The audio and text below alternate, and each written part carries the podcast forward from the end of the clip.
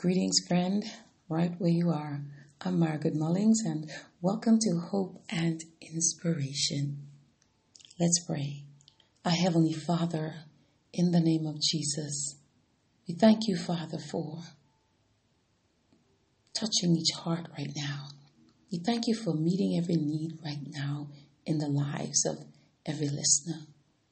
Oh, my Father, keep hope alive in the name of Jesus. And may the words of my mouth and the meditation of my heart be acceptable in thy sight, O Lord, my strength and my redeemer.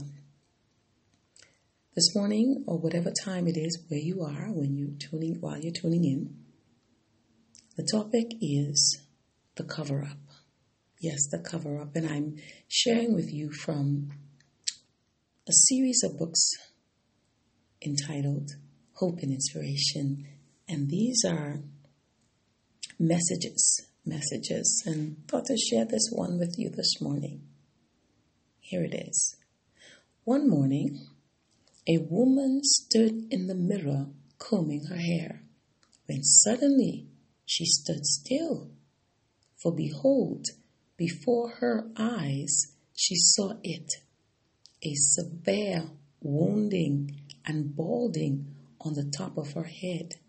Immediately, the woman began combing her hair over the wounding to cover it up so that it would not be seen. Remarkably, she did a wonderful job. She did a wonderful job in covering it up. In your walk with God, and I'm saying your, but the message is to me first. In your walk with God, what is it that you are covering up? In the book of 2 Samuel, chapter 11, tells the story of King David and Bathsheba. Listen as I read into your hearing verses 2 and 4. Verse 2 Then it happened one morning that David arose from his bed and walked on the roof of the king's house. And from the roof he saw a woman bathing, and the woman was very beautiful to behold. Verse 3 So David sent and inquired about the woman, and someone said, Is this not Bathsheba, the daughter of Eliam, the wife of Uriah the Hittite? Now, watch King David's actions in verse 4. Then David sent messengers and took her, and he lay with her, for she was cleansed from her impurity, and she returned to her house. Now, all seemed well, but then something happened. Listen to what happened in verse 5. And the woman conceived. So she sent and told David and said, I am with child. Thus the cover up began. Yes, David summoned Uriah to come home from the battlefield. Then he got him drunk and sent him home to be with his wife. That way he thought surely Uriah would think he was the father of the child, which had already been conceived by him.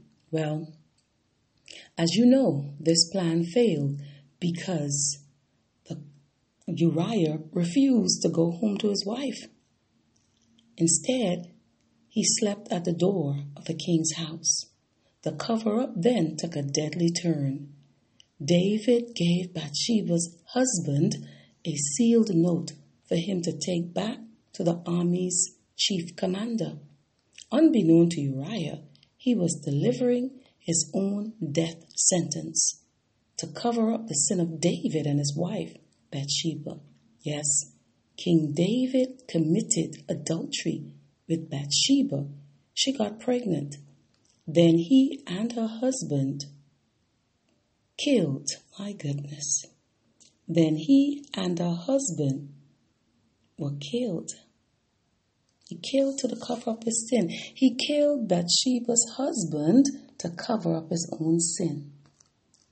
the time has come for you and I to search ourselves and ask ourselves this question Is there a covering up of anything in our lives? It is time to clean out our secret closets now, for the great and dreadful day is fast approaching. On that day, there will be no time to clean and make amends. Let, let each of us do it today. In the business world, every successful merchant knows that he must take inventory of all his stock constantly. The same principle applies in our daily lives. It is vital as a kingdom dweller to continually say to Abba Father, like the psalmist David wrote from Psalm 139, verse 23 and 24. In verse 23, David wrote, Search me, O God, and know my heart. Try me and know my anxieties. Verse 24, and see if there is any wicked way in me, and lead me in the way everlasting. It does not matter what station you hold in this life, the word keeps on resounding like a hammer. Proverbs chapter 28 and verse 13 says, He who covers his sins will not prosper, but whoever confesses and forsakes his sins will have mercy. For each of us has this assurance found in Isaiah chapter 53 and verse 5. But he was wounded, Jesus. He was wounded for our transgressions. He was bruised for our iniquities. The chastisement of our peace was upon him, and by his stripes we are healed. Do you remember the cover up the religious leaders pulled off when Jesus arose from the dead? Yes, the Roman soldiers were paid to spread the word that the disciples had come and stolen his body away. Today, there are people who still believes this cover up.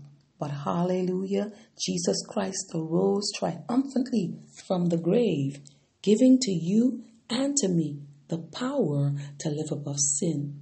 Neither you nor I have to cover up our sins like the woman who covered up the wounding and balding on the top of her head.